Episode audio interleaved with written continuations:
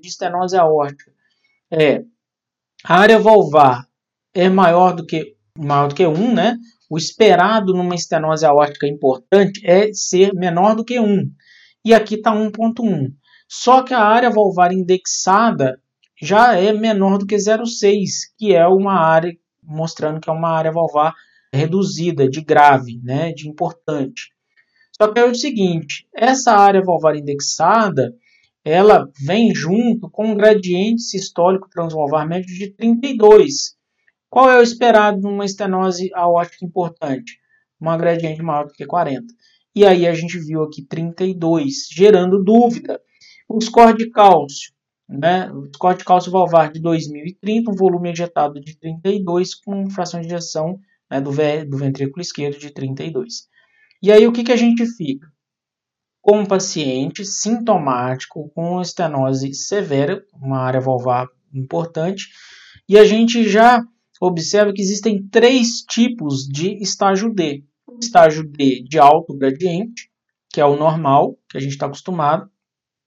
O de baixo fluxo, baixo gradiente, que é aquele paciente que também não consegue manter um gradiente elevado. E o baixo fluxo paradoxal. No D1, a gente tem um paciente com área valvar menor do que 1, com área valvar menor ou igual a 0,6, com gradiente transvalvar médio maior do que 40. Existe uma outra alternativa que é a velocidade pela via de saída do ventrículo esquerdo, via de saída do ventrículo esquerdo, pela velocidade valvar aórtica menor ou igual a 0,25, tá? Isso também é outro parâmetro de estenose aórtica importante. Isso aqui é o D1, quando tudo está dentro do esperado. O D2 é o quando existe baixo fluxo, baixo gradiente mas a fração de ejeção é reduzida. Ou seja, o paciente está fraco, o coração do, paciente é com fração de ejeção menor do que 50%. Você tem que usar estresse com dobutamina para poder fazer com que essa contratilidade aumente e você consiga avaliar se esse, esse gradiente realmente vai aumentar, se a área valvar se vai manter estável, porque existe uma dúvida nesse caso. Se o paciente tem uma fração de ejeção baixa, uma contratilidade, uma baixa contração muscular, o que, que a gente tem? a, como a válvula está bem fibrocalcificada, será que essa área está baixa, esse gradiente está baixo?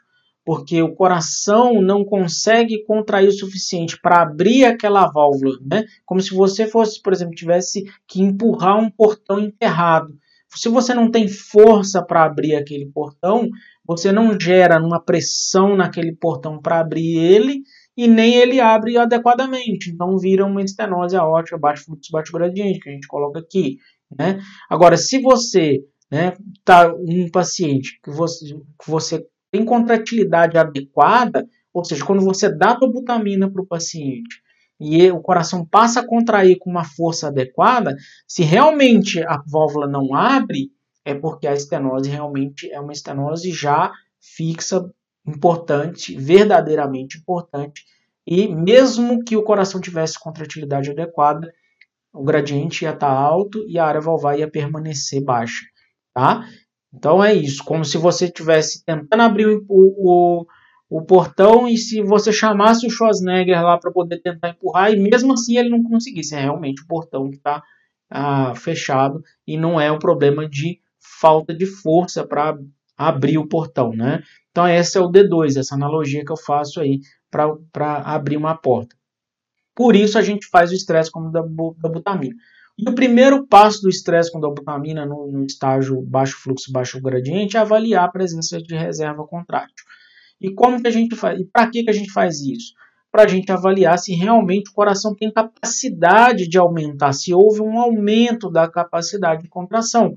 Porque tem pacientes que está tão degenerado que a responsividade à dobutamina é muito baixa. E aí não consegue nem contrair, nem aumentar para que a gente consiga fazer uma avaliação. E o segundo passo é avaliar a gravidade da estenose aórtica. Então, primeiro, avaliar reserva contrátil. De que forma a gente faz isso? É preciso demonstrar que houve um aumento do volume sistólico maior do que 20%, ou um aumento do gradiente no, no, entre o VE e a aorta maior do que 10 milímetros. Aí a gente mostra que realmente o coração contraiu o suficiente para a gente analisar. Do contrário, Se não tiver, a gente vai definir como ausência de reserva contrátil.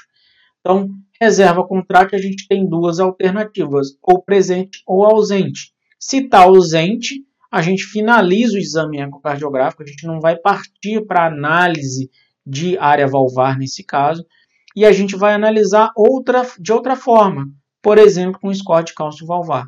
Se a gente tem um score de cálcio valvar no homem acima de 2.000 unidades e na mulher acima de 1.300, aí a gente vai estar diante de uma estenose verdadeiramente importante. Caso contrário, uma estenose aórtica pseudo-importante. Né?